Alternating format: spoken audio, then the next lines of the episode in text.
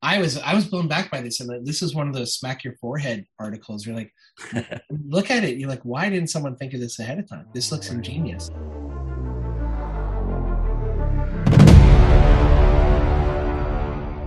Well, hello, ladies and gentlemen. I'm Eric Planey. I'm Lucas Finko. And together on September 10th, almost said 9th, 2021, we are the very rusty Pirates of Clean Tech. Yar. Yar. Arg. How you doing, Lucas? It's been a long time. Yeah, I'm good. It's good to be here. It's good to be back. How are you, Eric? I'm great. Uh, I had a great summer. All right, so before we go into the main body of our podcast, uh, I thought I would take a few seconds to just apologize to our listeners that we uh, almost suddenly went off the air in the spring with our podcast. Uh, that was really on me. Um, I had some issues I had to take care of, uh, you know, in the work-life balance area, and uh, those have been rectified. And as a result of that, we're going to kind of restart Pirates, and we're going to be as strategic and diligent as possible. But we're happy to be back, and you know, uh, it's a good thing because we at one point were really gaining a tremendous audience in Pirates, and we hope to bring back that audience as quickly as possible. Um, happy to be back. Uh, I have moved on, uh, and happy to say that starting next week, I'm going to be starting a new position in the world of clean technology.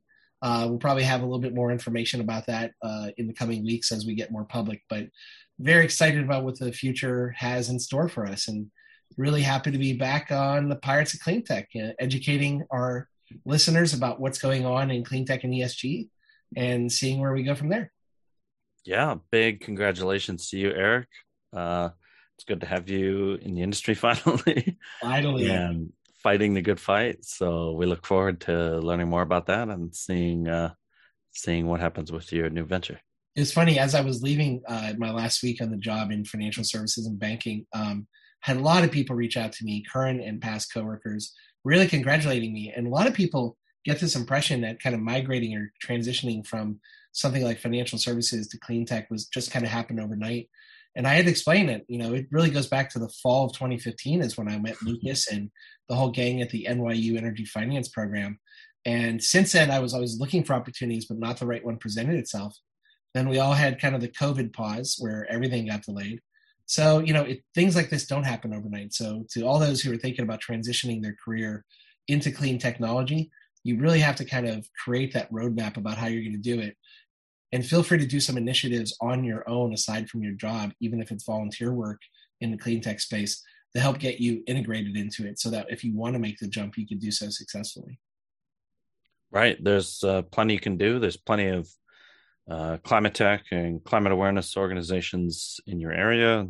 There's lots of things you can do to help out. So, yeah. That's right. That's right. And I think we're going to see a lot more of that. Um, well, you know, kind of thinking about our old format. First off, I have to give a shout out to one of our other pirates, uh, Rob Parker, who who sent a pirate eye patch that I never actually worn. I'm not going to put it on right now, but I feel like since this is uh, you know our regeneration of Pirates of Clean Tech, I just want Rob to know it is here at my desk. uh, and I'm enjoying this afternoon with a, a very cool German drink called a Rattler.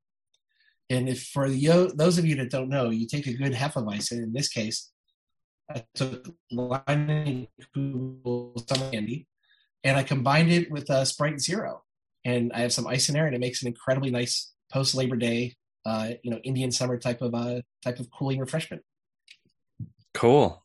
I'm uh, drinking Sam Adams Oktoberfest. Tis the season for Oktoberfest. I don't know. They move it forward every year and they run out of uh, inventory fast. So make sure you go get some. I wonder if they're doing Oktoberfest this year. If it's still kind of under COVID quarantine because it's usually end of September. Yeah, I don't know what Germany's up to nowadays. I don't know. I suspect you'd if they do it, you'd probably have to be fully either vaccinated or have a negative test like 15 minutes before you walk in. Well, you can't wear a mask. that would that would defeat the purpose. One of my greatest memories in graduate school is being in Stuttgart for the uh, they call it the Volksfest, the People's Fest, and having three thousand drunk Germans on their standing on our tables, and a Lederhosen band is playing "Sweet Home Alabama" by Lynyrd Skynyrd, and just hearing "Sweet Home Alabama." Sounds like the Germany I know and love. Yeah, exactly right. So Uh, hey, before we get into our articles, um, just a quick, uh, really want to give a shout out again. And unfortunately, we've done this a couple times, but in this uh, week after Hurricane Ida, uh, you know, in Louisiana, obviously, and the East Coast got hit very hard, and there was uh, tremendous loss of life. So we certainly pay our respects to those families uh, who are suffering from losses right now. But as always, we want to give a shout out to our utility workers who are still probably on the scene, in, especially in Louisiana. You know, coming from across the United States and being in state and in region, you know, trying to get power back on. It's a thankless job, uh, you know, and, and there are unsung heroes right now keeping our grid operating. So Lucas, being a former utility guy yourself, um, you always like to say a few words. Yeah, I've I've heard there's more than a million people that lost power during the the hurricane. So I know it's going to take a long time to get those people back up. We we all saw the pictures of the transmission lines that were destroyed.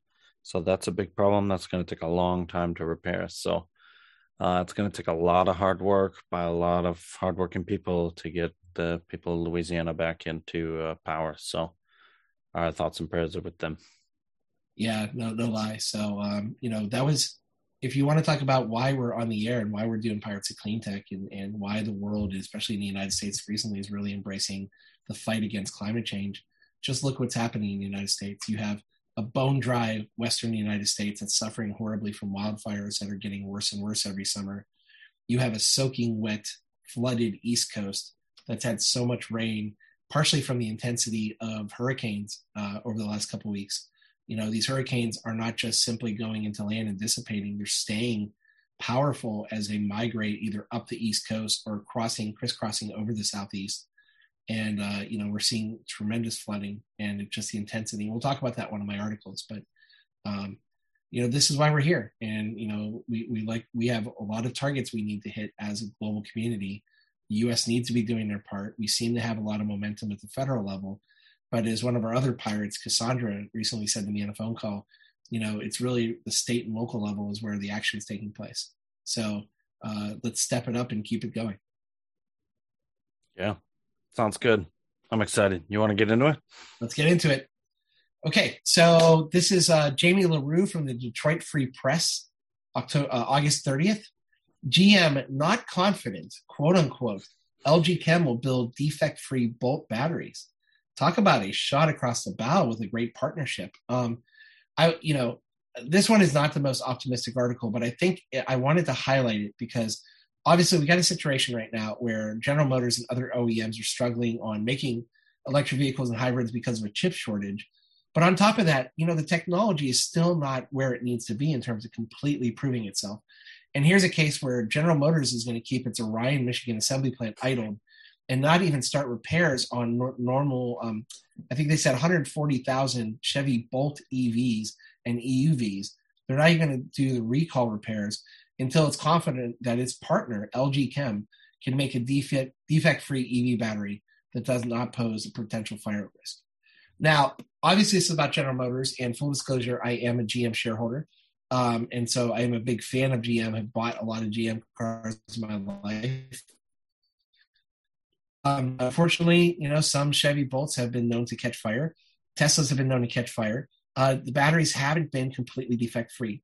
And of course, the anti green movement would say, well, look, these things are dangerous, et cetera, et cetera. But I think in history of time, it'll show, uh, first off, historically, uh, in ICE engines, internal combustion engines, have had their share of spontaneous fires as well related yeah. to XYZ accidents. So let's not put this, you know, let's put it in context. And then secondly, nothing is going to be perfect, but the striving to be perfect is where the clean tech field is going to take us. So this is not an article. I really hope GM and LG solve these problems. LG Chem has been a partner to GM going back to the first Chevy Volt with the V. Uh, so they need to get through this and they need to work through it. And it's not going to shake my confidence in both GM and LG getting and delivering a world class electric vehicle in the future. Yeah, agreed. You know, I'm I'm an owner of one of these bolts. I've received my recall notice and you know, this is this is quite reassuring to me, right? That we're not going to recall start recall repairs until we're confident LG can build defect free products. I mean, what's the point of you know doing a recall when you haven't fixed the problem yet so um yeah this is confidence inspiring you know i no longer keep my vehicle indoors. I no longer charge it indoors. Uh, I never charged it to 90%, over 90% anyhow. Um, so they're going to replace all the modules in the vehicles, which is great for me because I get a new battery uh, in my Bolt and, and I get another uh, eight year warranty on top of that. So, um, you, you know, you're exactly right. People forget that, you know, a tank of gasoline is explosive and flammable also. Mm-hmm. Uh, and there was an issue in the 80s with one of the manufacturers um, when it was in a collision that the whole car would explode. Mm-hmm. And uh, you know, so th- these are normal growing pains of uh, of an industry, right? So you're talking about the is that the Ford Pinto? If you rear-ended yes. a Ford Pinto? Yes, correct.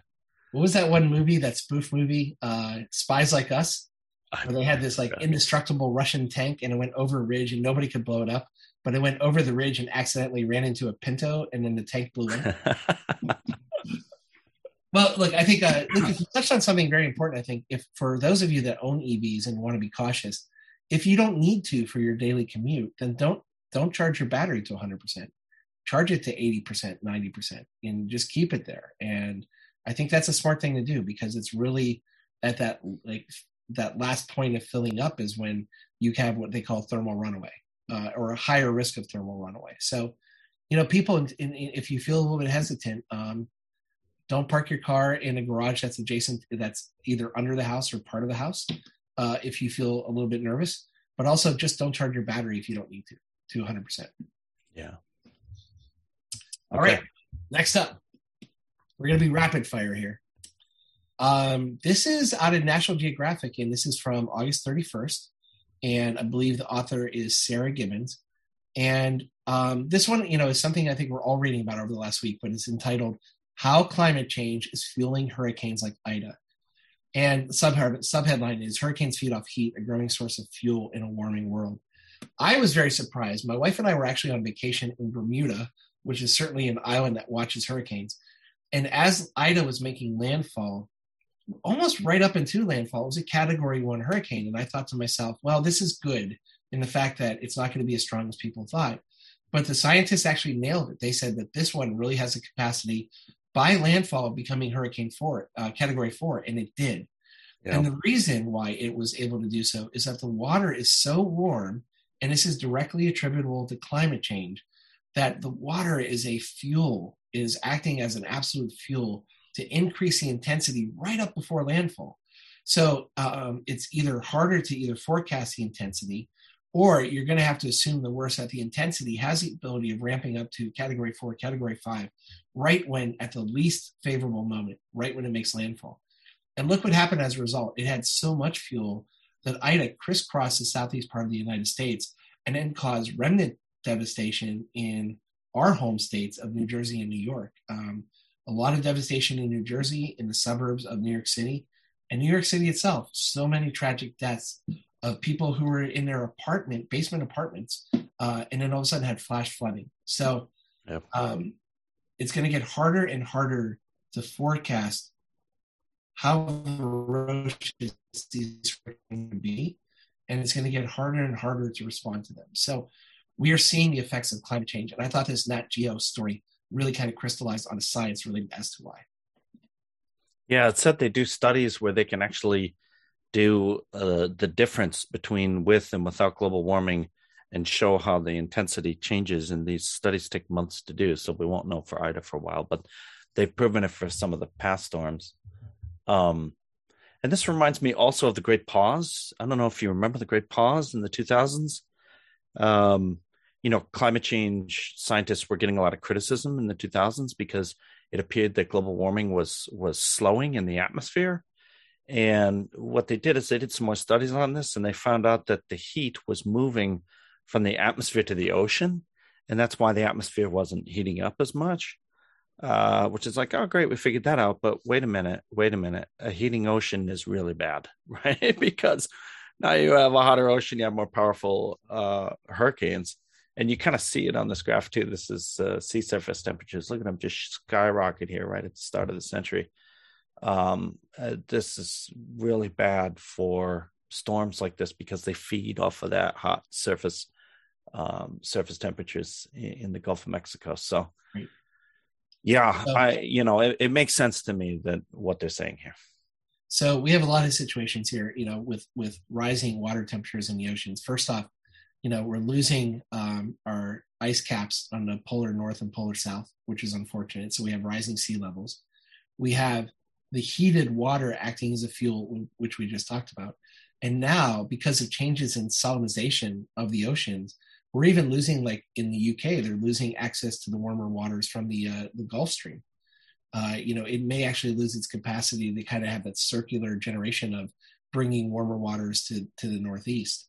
Uh, so they expect more climate volatility as a result of that. So we're seeing a lot, and it's very negative, and uh, we had to bring it up. And this is something that we're going to be keeping an eye on because we don't want to keep on our podcast every week talking about those who lost their lives from hurricanes and utility workers working overtime to repair our infrastructure. We need to take care of this as soon as possible. Yeah. All right. Next up. All right. My third and last article, we're keeping it short and sweet, but I do want to end a little bit of a positive note. So, business edition, um, business section of The Economist from August 21st. Uh, I love the the subtitle: Clean, "Climate Tech's Netscape Moment." Go back up. Yeah, billions are billions are pouring into the business of decarbonization. Wall Street giants and corporate titans are betting on climate innovation. This is music to my ears, to Lucas's ears, and many of our friends, because again, it's a great article. Uh, you don't have to; it's not behind the paywall. You just have to register with the Economist to read it. But we're talking about all the money that's going into climate innovation and uh, as a former uh, banker, I'm seeing it among all the banks who are focusing on their ESG strategies. Banks like JP Morgan are setting up, you know, um, programs and divisions that are dedicated to green financing that goes all the way from, you know, climate tech to ag tech. Um, and this is incredible. And so even though, you know, there's always up, ebbs and flows in the momentum, especially in Washington on the federal level, depending who's in charge of Congress and the White House, uh, I think that's becoming less and less relevant as time goes on because of what we're seeing at the state local level, but what we're seeing in the private market level. Okay, the investments are taking place because there's a market generated return on these investments that's being forecasted.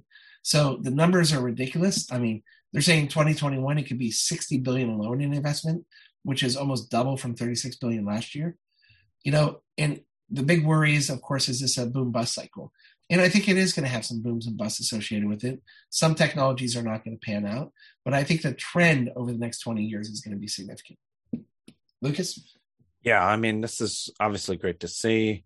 Um, you know, we welcome them. I feel like we've we've known this has been needed for for many many years, so it's great to see them come along. This is global investment energy transition. This is 500 billion dollars, so that's a lot. And this this doesn't seem like the typical greenwashing I see too, right? This is renewable energy, this is electrified transport, this is electrification, right, of heat. So this is real, you know, clean technology that's being invested in uh, instead of just, you know, people that's taking right. existing tech and calling it green, right? And look, I still think there is probably some classic definition greenwashing taking place. However, transparency is improving in that investment sector. So people are going to be more realistic about what they're seeing and are going to have more access to true data that shows how companies are actually investing in clean tech and investing in greening their own companies. So um, everything is trending the right way. There will be speed bumps. I mean, look, we had a speed bump on the GM story. GM is all in about making electric vehicles. They wanted by 2025 to have 20, 30 models that are EV, but they're going to have issues with batteries on occasion. That's just the reality of the game. So, um, great story. Makes me feel very confident yeah, this is great to see. Cool. Well, those are my three, and I think you have three of your own, correct? All right, yeah. Here's one from September 6th. This is from four days ago. This is Jonathan Saul from uh, Reuters uh, on sustainable business. Shipping industry proposes levy to speed up zero carbon future. This is very, very interesting. So this is about the uh, the shipping industry. They have their own organization called the IMO, the International Maritime Organization. And they've been kind of avoiding carbon taxes in places like Europe uh, because they kind of work in international waters. Uh, and so they're actually coming around and saying, hey, we need to have our own kind of carbon tax levied on our industry. So I just I just found this was an, an incredible story. Like I don't know any other industry that says, "Hey, please tax us more." Um, so this is amazing. They want to get on board with you know climate goals and and carbon reducing efforts, and so they're willing to do uh, you know some market based measures, which I like. Right, so they're going to increase the price of carbon based transportation um, uh, on the waters. So this is great. I'm really happy with this. Um, I'd love to see them use this money to promote more zero carbon transportation on on the oceans. Right. I uh, I thought it was a great story. I think the what is it three percent of of um, carbon generation in the world comes from maritime fleets. So it's a significant number. Yeah, three three percent of the world's CO two emissions is uh, coming from uh, global transportation and sea transportation.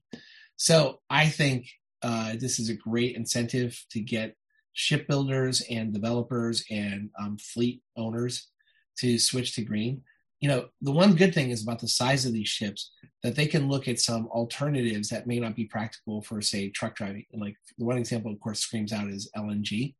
Mm-hmm. You, know, you can have liquefied natural gas ships. Uh, of course, everyone's talking about green hydrogen still, uh, that may be a little bit off in the future, but there are ways to improve. You know, I think the even the capabilities and the emissions from the existing you know diesel engines have improved greatly over the years. So at least there's existing technology that's being improved, uh, and then you could switch this to a bridge technology like LNG, and then you could probably take it to even something like hydrogen after that. So a lot going on. Very happy to see it. Yeah, I've seen some innovative um, storage technologies for for ocean going vessels.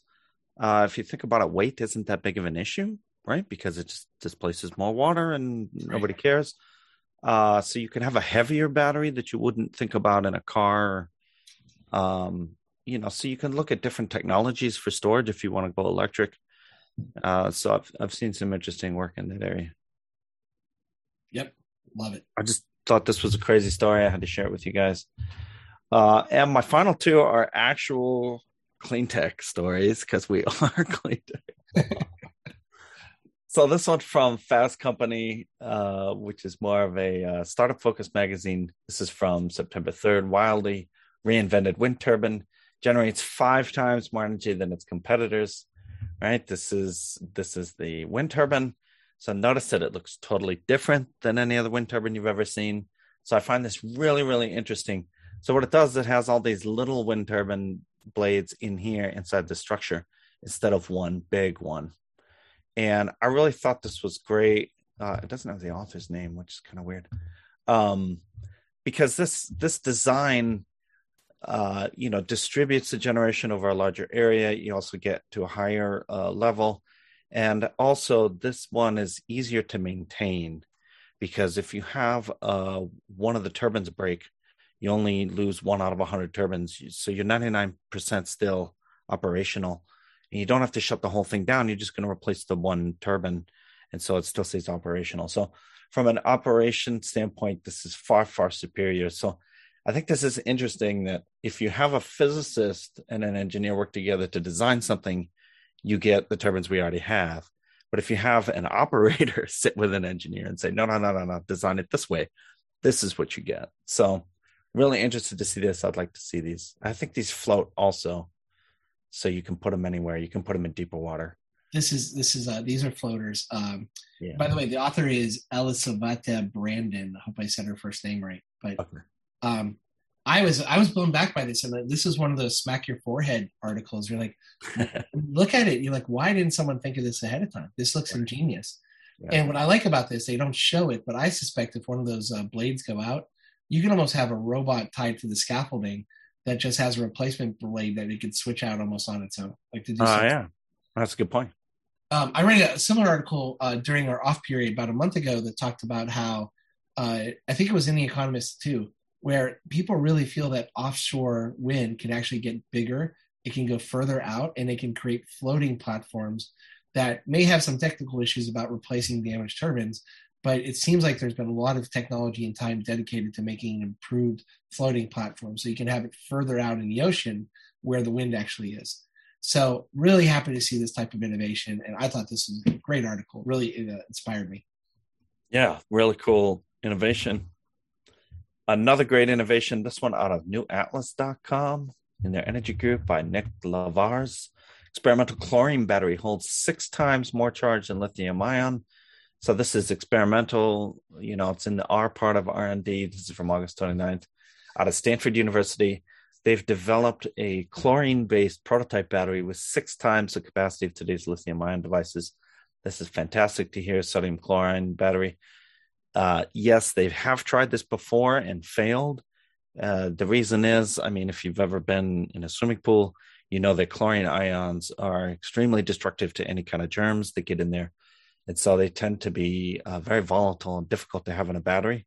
And so the main innovation here is that they have a new electrode that takes these chlorine ions that are very destructive and and kind of pulls them out and keeps them uh, keeps them contained.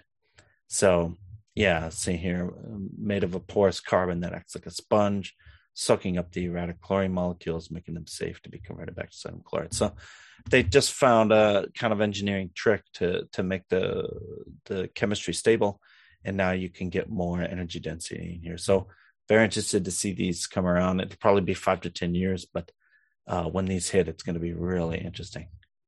This is a great article. I love the innovation again. Uh, I kept jokingly thinking about how all our doctors collectively want us to have less sodium intake.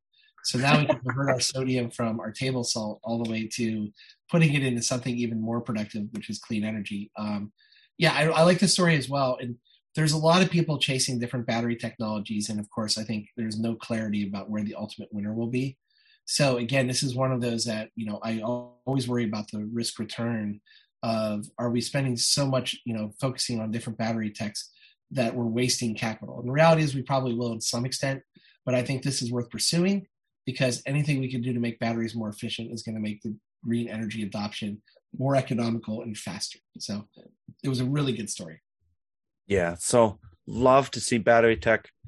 Uh, I love to read about that. Any kind of battery tech I want to see, I want to learn. I want to see, you know, what the cycle life is, what the energy density is, and how easy it is to produce, manufacture, source the raw materials, right? So if you make it out of some exotic metal, that's not going to help us, right? So, yeah. oh, great articles, and I, I think it's kind of funny because I feel like I was more the pessimistic one because I brought up you know GM's issue right now. I brought up uh, you know Hurricane Ida and the destructiveness, and then you kind of took it to the positive, right? Which was uh, you know here's the technologies that are in play right now. Yeah. You know, it just shows that the struggle will continue, and but we're going to be here monitoring it. Yeah, I mean, Ida just kind of reminds us that it's real. It's getting worse. I don't know if you've seen the CO two concentrations in the atmosphere. They're not slowing down. They're not reversing course. You know, the IPCC report was really kind of depressing for the industry, right? They they kind of gave up on one and a half degrees. They don't even have a projection for anything below one and a half degrees. So, uh, yeah, it's it's getting close to crunch time, and and I still wonder, like, what is it going to take? What is it going to take for people, for decision makers, for citizens, for voters uh, you know, for businesses to start saying, "Hey, this is a real problem. We we can't just do business as usual. We have to do something." So, I think that date is still off in the future, which is upsetting. I see it. I see it in at least in my time in financial services. I saw it more and more, where every decision made by big banks is going to incorporate an ESG element associated with it. And some of that may be fluff, some of it may be greenwashing, but again, I think it'll migrate to investment decisions making across the board where ESG is standard. I think five years from now there will be no ESG funds, or they're going to be they're going to be so prevalent that it's going to be a part of your investment across the board that right. you're not going to differentiate between one or the other. It's going to be the standard. So, um, you know, again, we ask people. I, I say this all the time on my social media to my friends and family. We all could be doing things individually, reducing our plastic usage, you know, being smarter, switching from uh, a traditional uh, ICE lawnmower to an electric lawnmower. For every 30 uh, lawnmowers replaced by an electric lawnmower, you're taking the equivalent of one gasoline car off the road. So these are things that can be done over the next couple of years. Um, and, you know, every little step helps. I'm still a believer in the Trillion Tree program, although I haven't heard much about it lately, as a major solution to getting us to staying under the two degree centigrade um, cap by 2050. Um, it's not the only solution, but it makes a lot of sense to me. So as long as we kind of collectively keep coming up with these ideas and executing on them very quickly, we can get there. Yeah, I agree. And as long as we keep making progress every day, we'll get there faster than you think we will. Yep. So, uh, Lucas, uh, why don't you tell us right now, on a very limited basis, uh, how, about how people can participate in Pirates of Clean Tech and where we're at? Sure. We're on. I think you should watch us on YouTube so you see our beautiful faces and you get to go through the articles with us. So I think that's a good idea. You can find us. We're uh, Pirates of Clean Tech on YouTube. You click the subscribe button. And then if you want to get the alerts for when our newest video hits, you hit that little bell and then it'll pop up on your phone. It'll say, hey, the new episode is up, and then you'll be the first to know. Uh, we're also on your favorite podcast site. Pretty much, uh, we're on more than 10 podcast sites, I think. And so you can just search for Pirates of Clean Tech and click subscribe, and then you'll get our latest podcast that you can listen to at your leisure. We're, we're for instance, we're on Apple um, podcasts. So Yep. For those who are just getting to know us at Pirates, some of our historical library is not on the podcast venue anymore. It may go up. We're not sure just quite yet, but everything is up on our YouTube page. So we recommend people to, you know, you don't have to watch us if you're busy doing the laundry, but you know, put your earphones on, get your laundry done, and you could listen to us. You could look at our beautiful faces for a few minutes, and once you're overwhelmed, you could switch to audio. But um, you know, our historical library there. There's some great episodes, especially for those who really want to get to know specific topics. Most of those topics are in the title of our episodes. Yeah, and we had some great guests. We had former chair of FERC. We had some experts from Houston with the blackout there. We had some just great episodes. The ESG expert, all you know, former the the the Godfather of the Nissan Leaf was on. Um, yeah, you know, who's doing great things.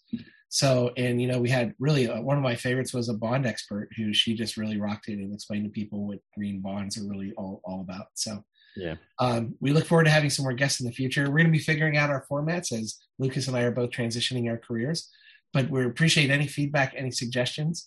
Uh, and of course, our, our typical disclaimer uh, the views expressed by Lucas and I are solely those of ourselves and not any organizations we're affiliated with.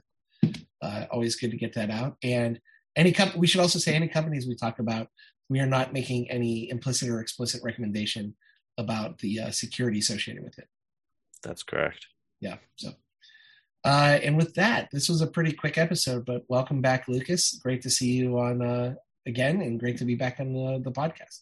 Yeah welcome back eric. It's good to be back. Welcome back to our listeners and viewers. It's good to have you and let's uh let's keep up the good fight. Excellent. So with that i'm eric planey I'm Lucas Finko. And we are the returned, not so rusty Pirates of Clean Tech. Yar. Arr. Arr.